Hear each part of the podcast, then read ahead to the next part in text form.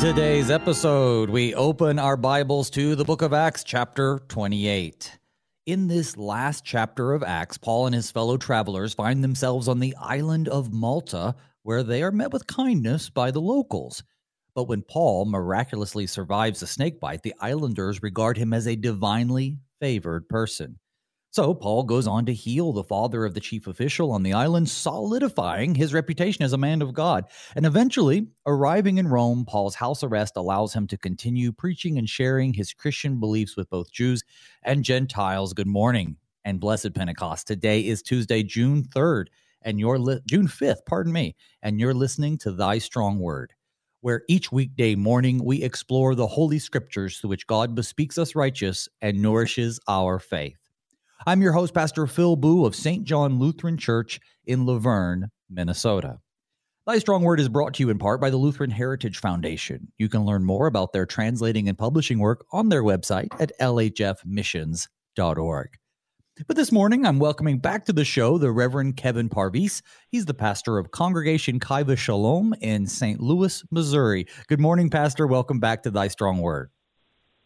Good morning, Pastor Booe. How are you?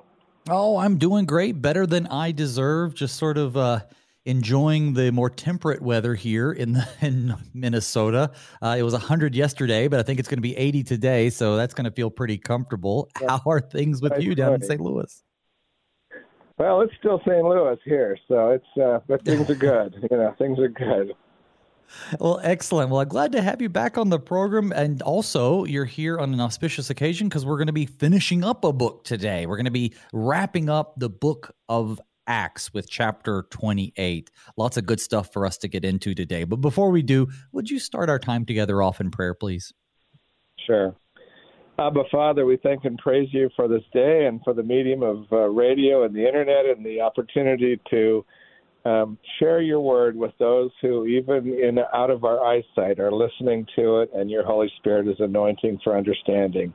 We pray, Father, that you would continue to pour out that Spirit upon all of us and anoint us for understanding of your word and help us to know what it is you desire us to learn today from this verse. In Jesus' name, B'Shem Yeshua, Amen.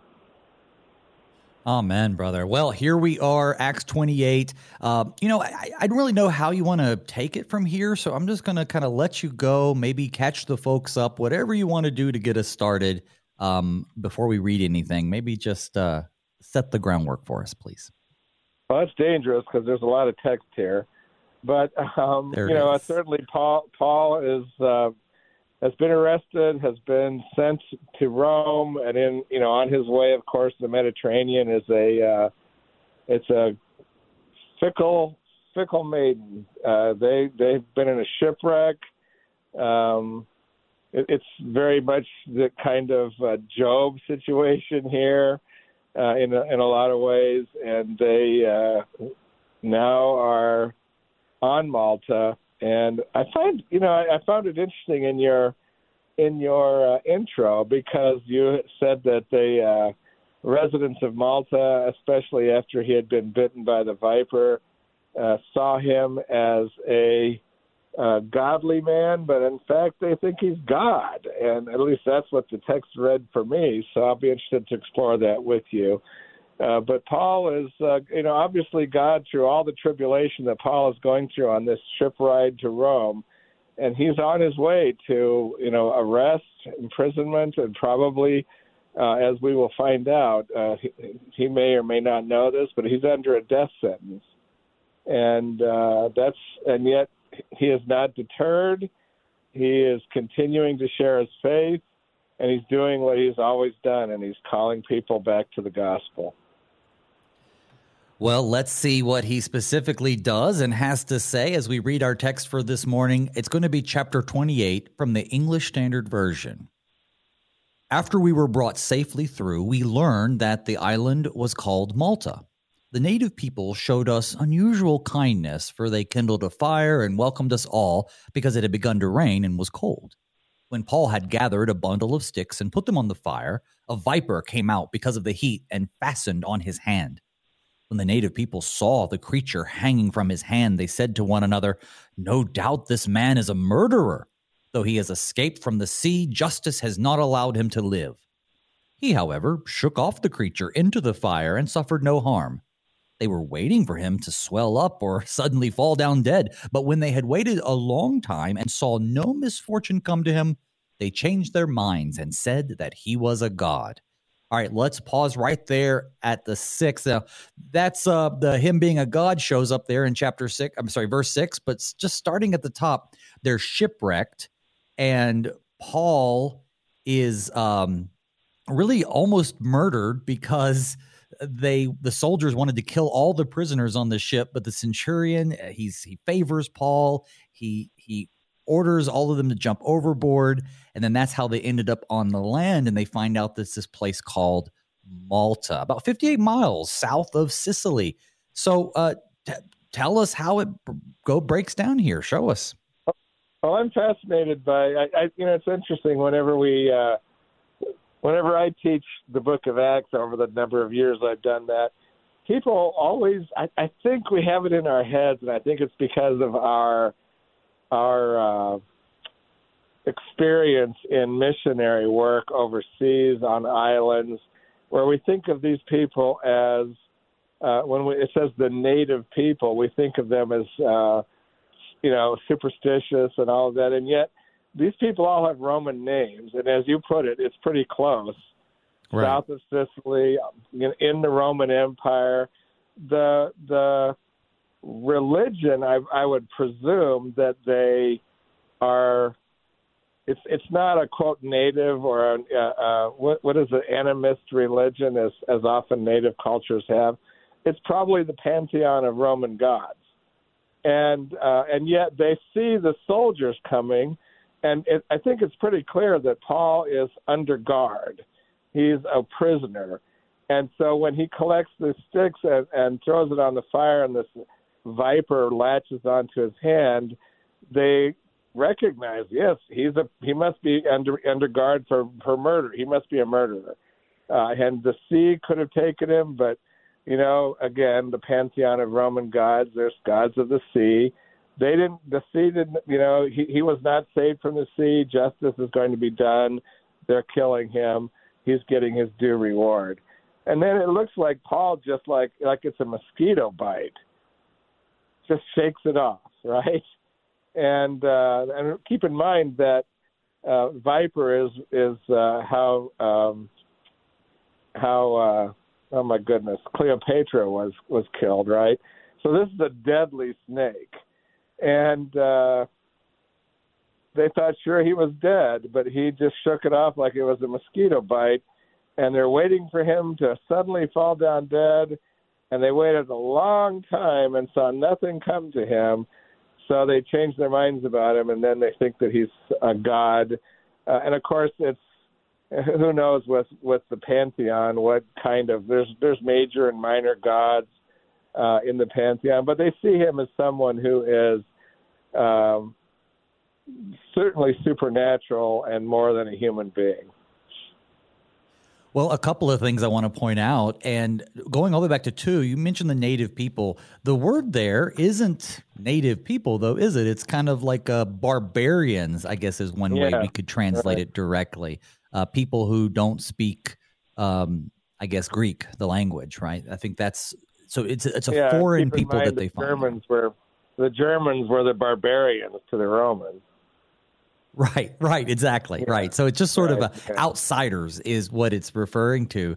Yeah, and you know, I, and I know there's no way for you to know, but I'm just wondering what you think. Uh, the whole incident with the snake is this one of those? You know, he, he shakes it off and and God's protecting him, or is this just sort of a uh, the the snake really didn't get a big hold of him, and he just sort of shook him off, and it was really nothing to him. But the local people were making much more out of it than than it should have been. Now, I think this is absolutely. I mean, if you look at this entire, I mean, the entire book of Acts with regard to Paul, he has been supernaturally restored or saved so many times because God has a purpose for Paul, and it is to go to Rome and preach the gospel in Rome. And so I, I suspect this viper is a, is a deadly creature. Uh, but and, and God, I mean, Paul just seems unfazed, which is kind of weird. But then when when you've been through everything that Paul has been through, it's probably true. it's probably nothing for him. he knows where God is calling him to. He knows this is what his what what his purpose is, and so he is undeterred and focused on Rome, and uh, just kind of moves on. But the people around him, and of course, God always uses um, even miraculous things, but even even things that we don't often consider to be miracles. Uh, he uses those things to testify to his greatness. You talk about the pantheon too, though. They they say no doubt this man is a murderer because justice has not allowed him to live, even though of course right. hadn't died There's yet. But God. Yeah. yeah, justice is a god, not just sort of the concept of justice. At least that's how I would see it. That's how you see it too. Yeah, absolutely. So then he that's why they think then he must be one of these, you know, maybe lesser gods or or maybe a god in human form or they just sort of obviously based on this pantheon of gods where there are lesser gods and greater gods and and new ones all the time. Um, yeah, they they're definitely curious about this guy. Well, um, let's keep reading. I think what, just quickly, what uh, what stands out to me here though is this is not the first time that Paul has been considered to be a god uh, no. or any of the disciples, right? But they always make a, a real point. No, I am not a god. Do not worship me. And they they use this time to proclaim the real God, and that doesn't seem to happen here. Now, again, we can't argue from the absence of it. Uh, and if we take what Paul normally does, you would think that he would have, uh, you know, set their minds aright right away. Uh, but I mean, there's just a transition into seven, and it move, and the text moves on. So it's, that's an interesting, you know, if we look at Scripture, interpreting Scripture, that Paul does not usually allow people uh, to have the delusion that he's a god. Well, and and for good right too, and because there are charlatans out there who are proclaiming that they're gods or have the power of God. I think back in Acts chapter eight, uh, Simon, right, the magician, it says there that they mm-hmm. all paid attention to him from the least to the greatest, saying, This man is the power of God that is called great. Um, and then, of course, as you said, Paul himself, Acts 14, verse 11, it says, When the crowd saw what Paul had done, they lifted up their voices in Lycaonian. The gods have come down to us in the likeness of men. So it, it's it's not unreasonable though that the people are thinking that the disciples are God-like because they're going around doing things that only God can do sometimes. Yep. Um, I mean, yep. in this case, you believe, and I, I, would agree with you, that God has protected him from this snake, but that doesn't seem exclusive to just deities. Uh, but when they're healing people or, or you know, uh, causing people to exorcising demons from people or causing people to be able to stand who couldn't walk, those kinds of things, we typically say, well, obviously God's doing that through them. So if we had no right. theology to make us understand that God works through instruments, then obviously you're going to say, yeah, that person's a God. And that makes sense. Yep. So let's keep on reading, starting with verse 7. It says, Now in the neighborhood of that place were lands belonging to the chief man of the island named Publius, who received us and entertained us hospitably for three days. It happened that the father of Publius lay sick with a fever and dysentery. And Paul visited him and prayed and put his hands on him, healed him. And when this had taken place, the rest of the people on the island who had diseases also came and were cured. And they also honored us greatly. And when we were about to sail, they put on board whatever we needed. Um, so you brought up earlier, oh, that's the end of verse 10. You brought up earlier how they must have seen him with these soldiers and thought, well, this guy is a prisoner. And then it was confirmed by the snake bite. But now that they think he's a god, I'm just speculating. I wonder what they thought about the guards then. Did they think that the guards were guarding this deity? It makes me wonder. Yeah, me too. And I, you know, and I also I, I forgot to mention this, and I'm sure you brought this up, and I know you have in other chapters, but – the first person narrative is really interesting here, especially if, if if we understand it to be correctly Luke, right, who is traveling with Paul. Um, and Luke is a doctor, and here's Paul doing the doctor's work. Uh, I, oh, I yeah, I didn't think of that. Yeah. So so he's he's doctoring stuff and Luke is there. That's interesting. Of course, I'm sure Luke is also doing whatever he can do too. Sure. But it, yeah. yeah. it's that is that's an interesting uh, aspect. I didn't think of it. Well, but Publius or Publius or I don't know how you actually would say that name, but his dad is sick and he's healed. And of course, as always happens, whenever Jesus healed people or the disciples start to heal people, word gets around. People are very interested in what they can benefit from in the here and now. Um, and that's right. just sort of human nature. Like, that's great, God, that you did whatever for me, but what have you done for me lately? And so it seems like people are more impressed by the ability to heal a cold or a more serious disease um, than they are by the fact that you know God has redeemed us from our our sins and and promised us an eternity with Him. And so I say all that to say this: we see this today we see people who look and are clamoring around these types of divine actions uh, and they forget the the main purpose of God.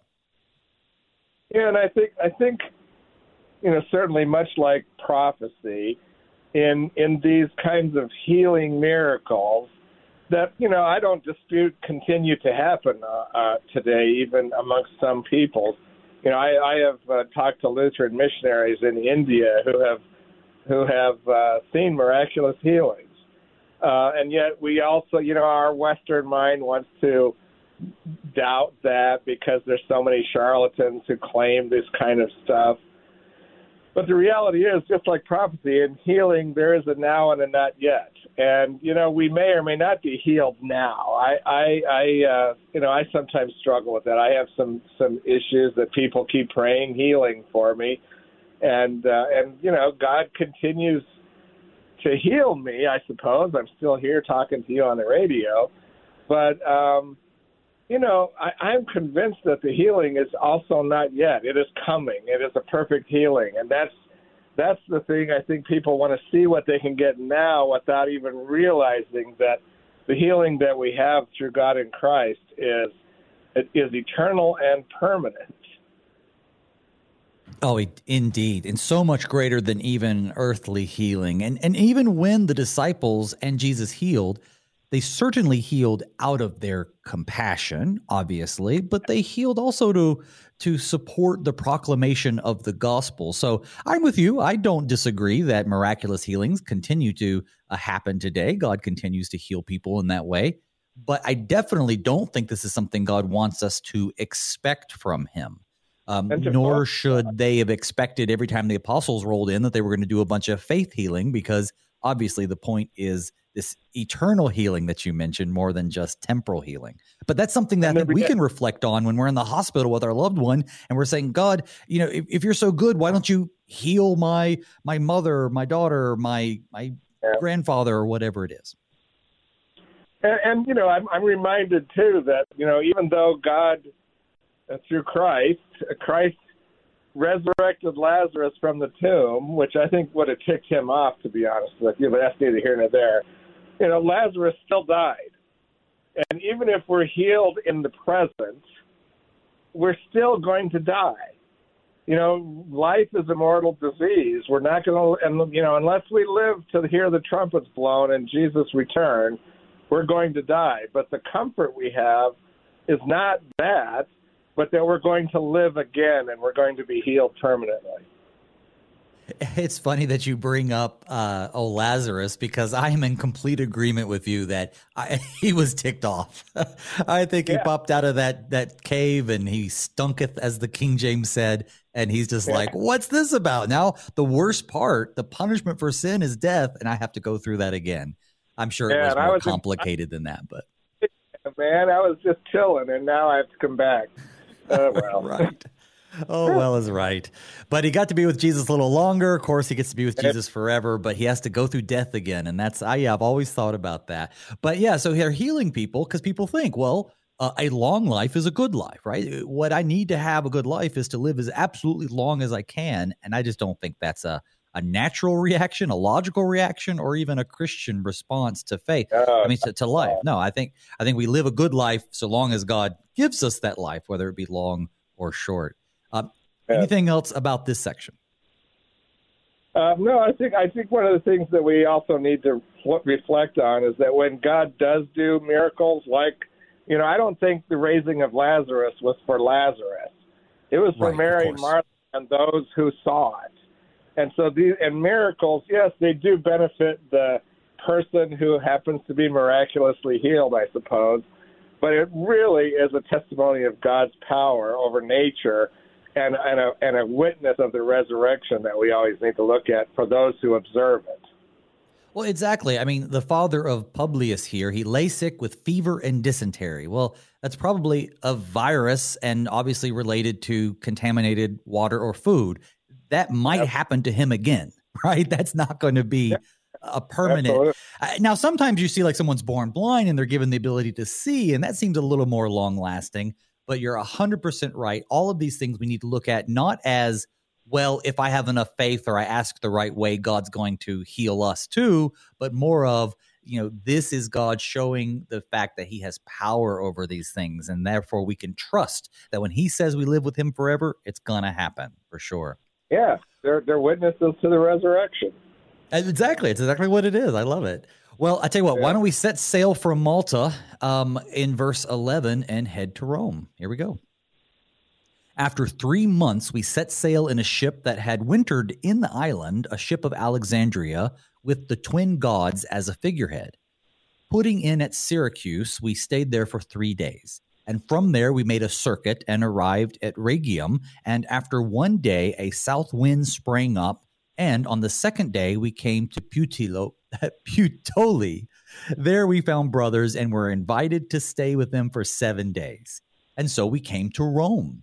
And the brothers there, when they heard about us, came as far as the Forum of Appius and the three taverns to meet us. On seeing them, Paul thanked God and took courage. And when we came into Rome, Paul was allowed to stay by himself with the soldier who guarded him. Okay, pausing there at the end of 16. So we have a lot of places mentioned here. I, I messed up a couple of their names, but uh, I, these are places I think the readers would have known, but probably could use some explanation for us today. I mean, it's it's just that they're in and around the peninsula that is Italy, and uh, they finally put in. They they make uh, they make, you know, a, a docking, and then they're they're there for three days, and then they go around, and you know they have to get to where they need to go, and when they get to Puteoli, uh, there they find. I love the the word here, which is brothers um, and and again, I don't think you know we should uh, dismiss the idea, frankly, as I didn't I didn't want to forget this that there's a reason why um, I think Luke mentions the twin gods as a figurehead. It's not, you know, when things are in the scriptures, that we can say they're descriptive and it's there to show us uh, stuff, but also there is always this, I think, this conflict between the one true God and the false gods and that's brought up again here by Luke as he talks about Apollos and Castor here. Um, but so that you know there is, but then he gets into um, Puteoli, and there he finds the brothers, and I, I got to think these are part and parcel of the church that received his letter to the Romans. Uh, um, um, as he continues to write it, uh, it, there's a there's a church already happening in Italy. This is not something that, you know, Paul began. I think I always make the point that the church in Rome probably started at, at the first Pentecost when Jewish believers who came to faith in Jesus through Peter and the Holy Spirit went went home and started a new church. That's who Paul writes to. Yeah. Uh, so uh, you know he was. Uh, I just love that he's made this circuit. The descriptions here are are important. You can see his missionary journey and where he goes into Syracuse and then into Rhegium and then into Puteoli and and from there it's it's across land to Rome. And that's where he'd been desiring to go, and yet here he goes under, uh, I guess, house arrest, or he's actually yeah. under arrest, waiting trial before Caesar. And uh, yeah, you're right. He talks about the brothers, and of course, some modern translations want to expand this to brothers and sisters, and it it well, does work. That does work. That is true. But I like the fact that the original Greek just says brothers here, Adelphos, uh, because I think it does connect in a way of that image of the twin gods, right? Castor and Pollux, you know, they're brothers, they're twin brothers uh, in the sky. Right. And then here there are brothers. It's like he's finding his own twins. He's finding the the saints there, and they're comforting and tending to him. Um, and then he's allowed to stay by himself with the soldier who guarded him. So that's a little convoluted, but basically he's not thrown in prison, which is uh, means that despite the fact that he's traveling because he's under arrest, he has quite a bit of freedom at this point. And and Paul is staying in house arrest. I mean, he he apparently has the resources to to have a place to live. He's going to do this for a number of years, and uh, and and have the resources in order to do that with just the guard. Clearly, Paul is not a danger, uh, and so at least as, the Romans consider him, even though the Jews certainly think he's a danger. Um, but yeah, it's just it's uh, if if I, I never want to forget that Paul at the end of all this loses his head, but um, but the time that he's spending in Rome is is profitable for the gospel. Well, and if God can protect him from a serpent out of the fire, then he can certainly protect him while he's in Rome to make sure he does his will there. I tell you what, why don't we take a pause, just maybe go listen to a few messages while we think about what we've talked about so far. But folks, don't worry, when we come back, Pastor Parviz and I will keep on going with verse 17 through the end of the chapter. See you on the other side.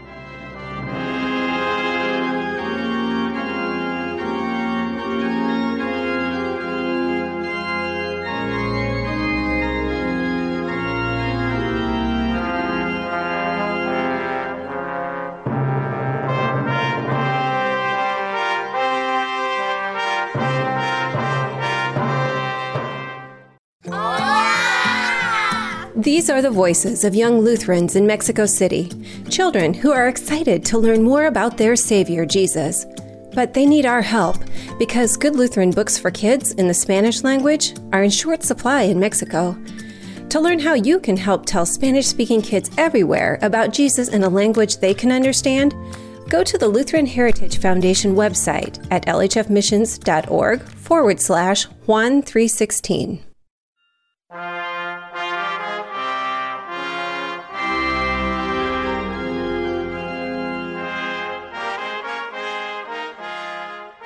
Welcome back to Thy Strong Word. I'm your host, Pastor Phil Booe, and with me today is the Reverend Kevin Parviz. He's the pastor of Congregation Chai v' Shalom in St. Louis, Missouri.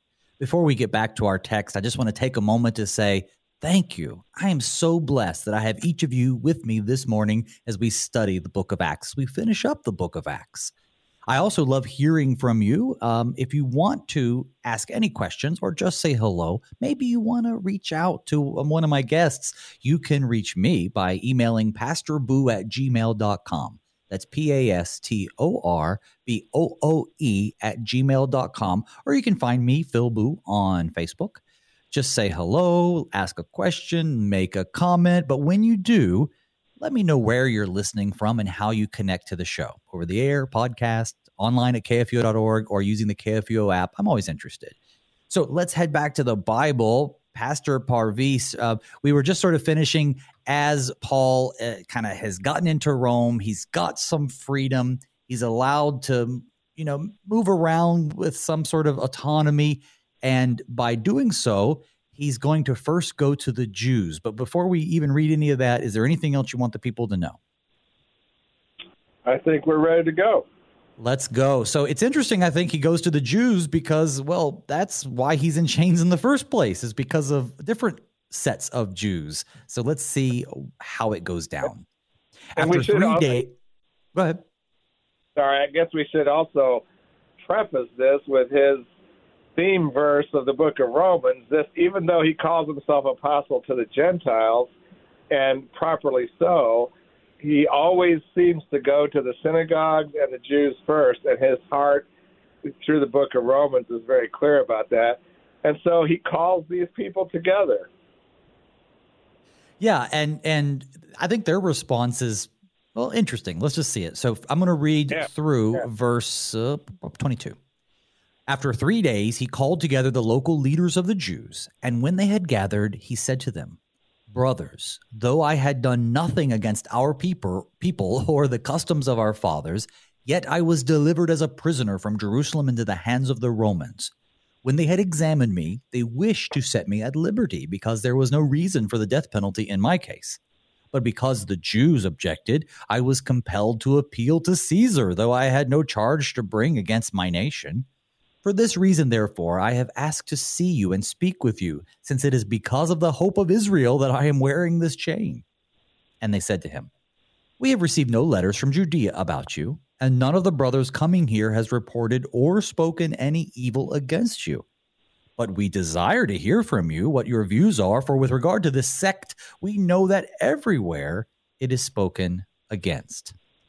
So, just pausing right there, just stopping at the end of 22, he goes to the Jews, as is his custom, right? You, you brought that out.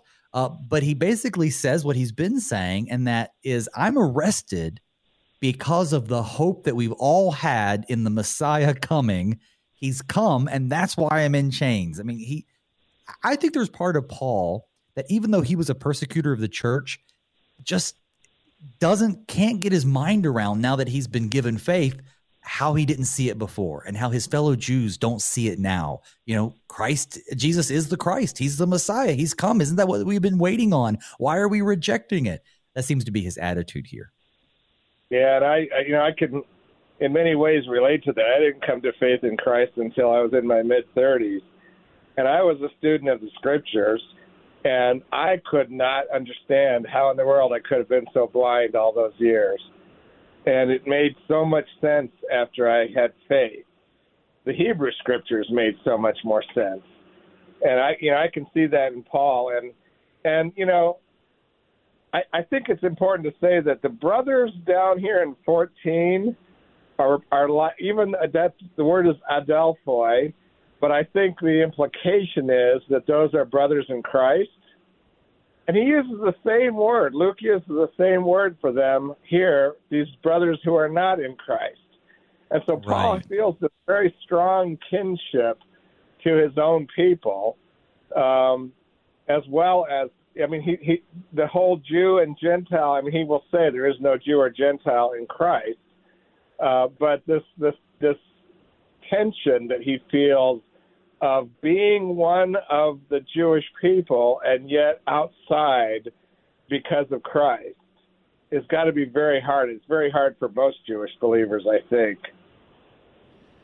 Yeah, there's a lot of ways to think about being a brother, right? So we're brothers and sisters in Christ. You can be brothers and sisters with siblings, you know, it's just by family. Uh, you can just have a yeah. buddy who's a brother. And then, of course, here it's a kinship of ethnicity or nationality, however you want to look at it.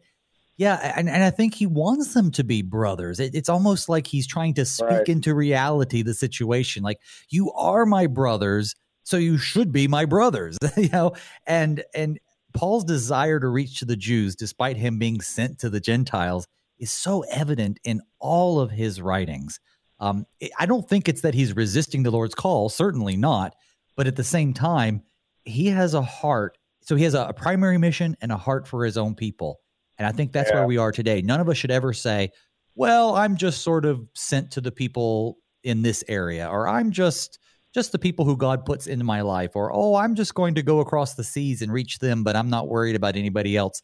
I, I think no, you may be called to particular people, but you have a duty to all people to proclaim yeah. the truth of Christ. Yeah. And and their recalcitrance. I mean, yeah, we'll read the rest of this this chapter, but you know his obvious he's he's here in chains because of Christ and because the Jews have rejected Christ in Jerusalem, and uh, and yet it doesn't dissuade him, which is so encouraging to us, especially in our ministry who witness to Jewish people, and yet uh, the the the I, I just received uh, two letters this week from Jewish people who uh, were real. I mean, of course, it was anonymous, but they were really objecting in in in frankly not very nice ways um, uh, to our ministry, and it's just so demoralizing. And yet, Paul just keeps going. He's under a, I'm I'm under no threat of death. You know, there's nothing they can do to me. I'm not concerned. Right. Uh, and yet he gets that rejection, and uh, and Paul yet, even though I'm sure he feels that sense of rejection, he just keeps going, and I gotta I gotta give it to him, man. I want to hear a little bit more about your own experience. Um, you know, I've been friends with people who've done like uh, Apple of His Eye and other types of ministries. D- tell us just a little bit more about what you just said. The people who are upset that you're ministering with sort of an emphasis on Hebrews. Well, it's just, I mean, there are certainly, I mean, uh, you know, I, I helped to begin Apple of His Eye. I'm still working here in Missouri with Apple of His Eye. Uh, Burning Bush Ministries is our national ministry. Um, and our ministry is uh, is intentional witness to the Jewish people as well as teaching in the church. But um, the the heart, the, the the Jewish heart, is so hard. And we're coming up on the High Holy Days. It is the time when, if any Jewish person is truly going to be open to any kind of spiritual conversation, this is the time for it. And yet, it's just so difficult because there's such a cultural animosity to Christianity because of a lot of things. You know, they will cite the Holocaust, they will cite the the uh, Spanish Inquisition, and all kinds of other historical events, uh, and anti-Semitism throughout the, t- the ages. But um, I just really believe that you know, someone asked me once, why does the world hate the Jews so much? Because they're so persecuted. I, I honestly believe that you know the the prince of this world, Satan, has is is has got people in his grip, and he takes it out on the Jews because it was a Jew who defeated him. Uh, Jesus, who became a Jew, you know, God became man in a Jewish in a Jewish culture, and defeated Satan, and Satan takes it out on the Jews ever since, and he's got their hearts so hardened that it just becomes very hard to uh, I mean, you know, they don't throw rocks. I mean, at least in this country, I know our right. workers in Israel actually get stoned on occasion. Uh, hopefully not to death, but it does happen. Uh, you know, they'll throw rocks at, at the missionaries in Israel. Here, it's just dirty looks and derision and anonymous mm. letters, uh, and and you know that's just a sad thing. But we have to recognize this is a spiritual battle. It's not. It becomes I have to work so hard not to personify the rejection in the person who's rejecting me. Right. Uh, and then take it out on that person in my heart. Um, because it's not him. It's not him or her. It's Satan uh, who is who is blinding these people. I mean, the scriptures are so clear about Christ, Hebrew and New Testament scriptures, uh, and yet uh, the blindness and the cultural hardness is so hard that it's just a real challenge, and it becomes very, it can become pretty demoralizing. I, I am very grateful for the people who work with our ministry um, because they don't, you know, it's it's it's not a numbers game. They know that, and that's just the way we we work. Yeah, I don't mean this too seriously, but it reminds me like your ministry is kind of the opposite of Paul's. You know, he's sent to the Gentiles, but cares deeply for the Jews, and you've been sent to the Jews, and obviously you still yeah. minister to Gentiles too. So yeah, we're grateful we for your work. Yeah, thank you, thank you, Pastor. But but but so they say to him, "We have received no letters from Judea about you. Nobody's been talking bad about you here," uh, which yeah. is, I guess, good to hear. And it seems to me, and correct me if I've gotten the wrong idea, but they seem a lot more understanding, even Berean, right? We desire to hear from you what your views are. Yeah. Um, we we've heard about you and these Christians or the way or whatever they would have called it, and we and we know that everybody's against it, but we want to hear about it, and that's that's sort of where we ended. I want to pick up with 23. When they had appointed a day for him, they came to him at his lodging in greater numbers. From morning till evening, he expounded to them, testifying to the kingdom of God and trying to convince them about Jesus, both from the law of Moses and from the prophets.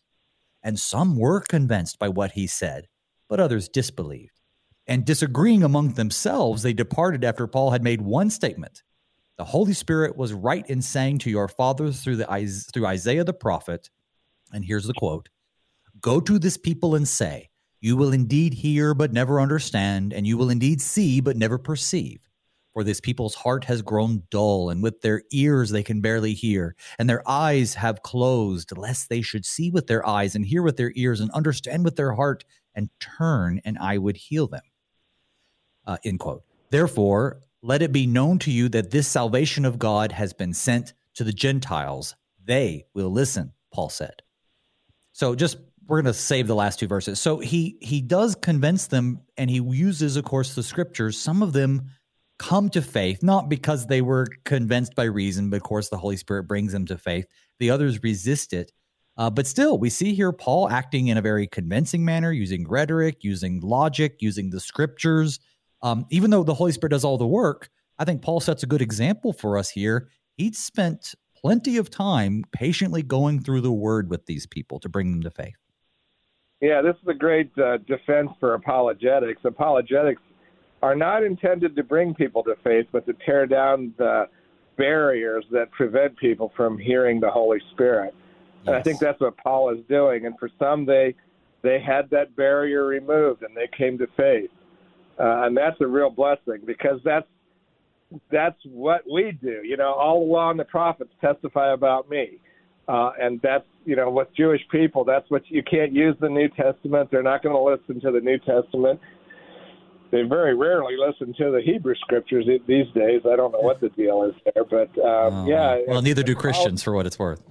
Yeah, yeah, that's true. And, and and I love this quote because this is the theme verse for our ministry here in Missouri.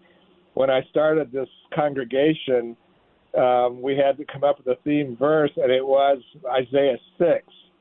And when you think about Isaiah and that in that coming coming to Jesus moment, if you will.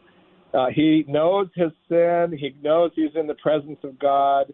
He is convicted of his sin, and he cannot stand being in the presence of God because he knows he cannot stand being in the presence of God. And the angel takes a coal and touches him on the lips and heals him. And he's so excited when God says, Whom shall I send? He says, Send me, here am I, the Hineni and then so he's so excited about about his his sin being forgiven, being in the presence of God. God calls him into ministry. He says, "Here am I, send me," and then he sends him with this call. And this is the same call that we have since that time. These people will be hard-hearted, hard-hearing. They will not understand, but you still go and proclaim to them. And uh, and Paul does that, even though, as he says, I have been I have been sent to the Gentiles, and they will listen, and praise God they do. Um, uh, but you know that doesn't that doesn't keep us from going and telling, even though their eyes are shut and their ears are plugged and their heart is hard. Yeah, it seems like they were open to listening. And then, of course, when some people started to come to faith, there must have been some disagreement there. But it was these words of Isaiah that, or to Isaiah in this case, um, that um, really, frankly, is the one that set them off. That's what really made them disagree amongst themselves, is when he said, You guys, some of you, are uh, not hearing the word. But that's something that has been happening, well, since Isaiah and all the way to today. It's, I think it's the nature of the human heart to resist the word. So he's yeah. not really being um, I guess, uh, mean or hateful toward them. He's just proclaiming the truth that the natural man does not accept the things of God. Well, and understand too that it, that the Jewish people, Isaiah is their big prophet. Right. Uh, you know the whole so so uh, um, this this reminder. You know, it, it's funny this time of the year with the high holidays upon us, uh, and this at, attempt by the Jewish community, those who at least are spiritually attuned, to desperately try to do good works to please God, when in fact Isaiah himself said all of our righteous acts are filthy rags. And you remind people of that, and it leaves us bereft without Christ. Uh, there is no, if that's the case, that nothing we do can satisfy God, then what's the point if it isn't for Jesus? And that's where you got to get people to, and that's what Paul is trying to do. I mean, the law has its purpose, and it is to kill that right. that that stubborn human heart that does not want to, that wants to rely upon ourselves and not listen to the word of God. Yeah, I mean, the fact that they got upset at this is very natural. Lex semper accusat, right? The law always accuses us. You can't handle the law of God without getting cut. And that's because, eh, you know, of not God, right? The law is good, but because of our own sin in the presence of Him. But you can do two things with that. You can get mad and take your ball and go home and remain in sin, or you can just say, Lord, to whom else shall I go? I have nowhere else to go. You know, yeah, I am a poor, miserable sinner, right? I, I believe, help my unbelief, one of my favorite verses. So, um, anything else here? I mean, really, we're about at the end. I'm just going to read the last two verses. Uh, he lived there two whole years at his own expense and welcomed all who came to him, proclaiming the kingdom of God and teaching about the Lord Jesus Christ with all boldness and without hindrance. Um, the early church, uh, the early church fathers, I believe, were pretty convinced that he had been released from his Roman imprisonment and traveled for a few more years, and he would have written some of the other letters, like the pastoral letters. Um, eventually, he's martyred under Nero. But uh, is that what you hold to here? That he's he's pretty much free to do what he wants at this point? Yeah, at some point, yeah. And I, I think one of the things I think that we have to remember, uh, which you know, this particular text doesn't bring it out, but the whole book of Acts testifies to this um, that it's not all about just Paul. These early right. these Jewish believers who came to faith uh, in, in back in verse twenty, whatever it is, twenty three and following, you know, they are not just sitting on their new faith and not sharing it. And Paul, you know, all kinds of people are coming to Paul here at the end in this in the end of the book. Um, and probably Jewish as well as Gentile. He's apparently, at least at this point, is not able yet to go out. So uh, he welcomes all who comes to him. But people are coming to him, and he's proclaiming daily the word of God. And uh, and people are coming to faith, and then they go out, and they can t- they are not under house arrest. They can share the gospel, uh, and so it's a, it's the whole church. It's not just about you know, the pastor who is the one who has to go do the evangelism, the whole church goes out and and does this work.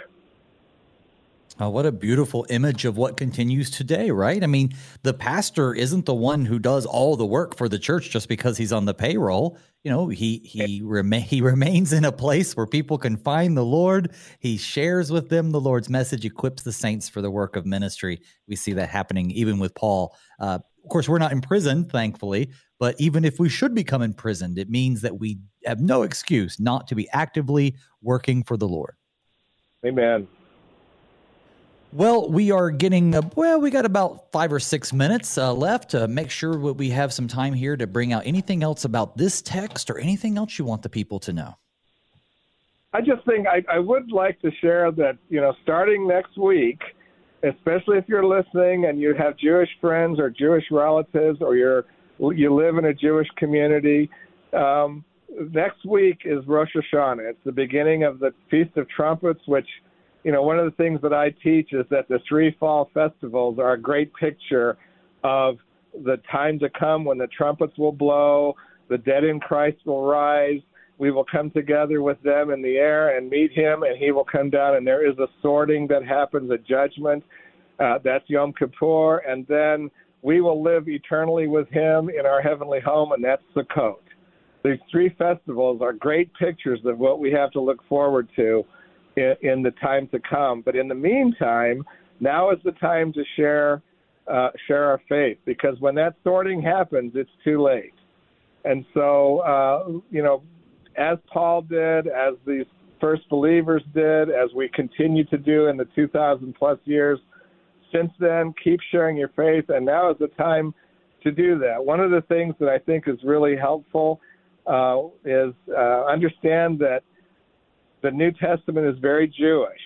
This book of life that, that the Jewish people believe that God is is uh, hopefully writing their names into is is what the New Testament and John refers to as the Lamb's Book of Life. And it's a great time to testify that that your friends can know that their name is written in the Lamb's Book of Life if they would receive the Lord Jesus as their Messiah. And uh, now's the time to do that. So uh, we do that in a lot of different ways. If you need help doing that, you can give me a call, and I'd be glad to, to walk you through that and help you out with whatever you need to do. Amen, brother. And you would definitely be one of the ones that could help them out greatly. Uh, and if you don't want to, if you do want to reach out and ask some questions of my guest, um, I invite you to send me an email. I'll pass them along and uh, make sure that he gets back to you. so, uh, brother, well, I appreciate you being on the show today. I think we'll start bringing it to a close then. Um, I think that what we find here throughout the book of Acts, and I love how you brought this up, and that is that it isn't just about Paul. In fact, it's not about Paul at all. it is it's about Jesus. But even beyond it being about Jesus, it's about Paul and the other apostles and disciples, the people on the ground, even the people who are willing to hear Paul out as opposed to just run him out of town. We see in Acts not a prescription for how we must do church, but a description of how I think we continue to face troubles in this life. I, I, believe the culture is regressive, not progressive. I think the, the the epistles of the New Testament are becoming more and more applicable today without any changes at all, just because of the nature of mankind. Do you see that too? Oh yeah, absolutely. In fact, people wanting to hear what their itching ears want to hear is is going on more and more, especially even in the church. Indeed, and we have to be very careful about that and about ourselves too. We we mustn't get bored of the gospel. We must remain understanding like, yeah, okay, we might have a better appreciation of it than someone else, but now it just means that we have a duty to that person to bring them along. So there's nothing to yeah, get bored of. You always have something to do. You know, it's funny. One of the challenges I have as, as being a pastor of the same congregation for 26 or 7 years now is I, you know, when I'm preparing to, to preach, I preach these texts so many times to this group of people. yeah. What do I have new to say? And then the Holy Spirit always says, "You have nothing new to say. Stick to the word." That's right. And it's that's, the same message every Sunday for twenty some years. yeah. well, so I love I, it, know, and. I, and I'm grateful yeah, we, for your faithfulness and the faithfulness of all the pastors and missionaries out there working hard to spread the gospel of Jesus um, this uh, ends our study of Acts, and I'm glad you were here for us for the last chapter. And thank you, Pastor. It's good to good to talk with you today. Folks, that was the Reverend Kevin Parviz. He's the pastor of Congregation Chai v' Shalom in St. Louis, Missouri. Now, tomorrow, you're going to want to be here because we begin a brand new series on 1st and 2nd Peter. Uh, these two letters were written by the Apostle Peter. He wrote to encourage believers who were facing persecution and to warn them about false teachers, something that we definitely need to pay attention to today. He reminded them of their identity in Christ and urged them to grow in grace and knowledge of the Lord. But most importantly, he gave them hope for the future, pointing to the day that Jesus will return and create a new heaven and a new earth. First and second Peter are full of practical wisdom and spiritual insights that will help you follow Jesus more closely and to share his love with others. That's what we're going to start tomorrow. Be here for it. I hope you are. So until then, may God's peace and blessings be with you all as we pray. Father, keep us in thy strong word.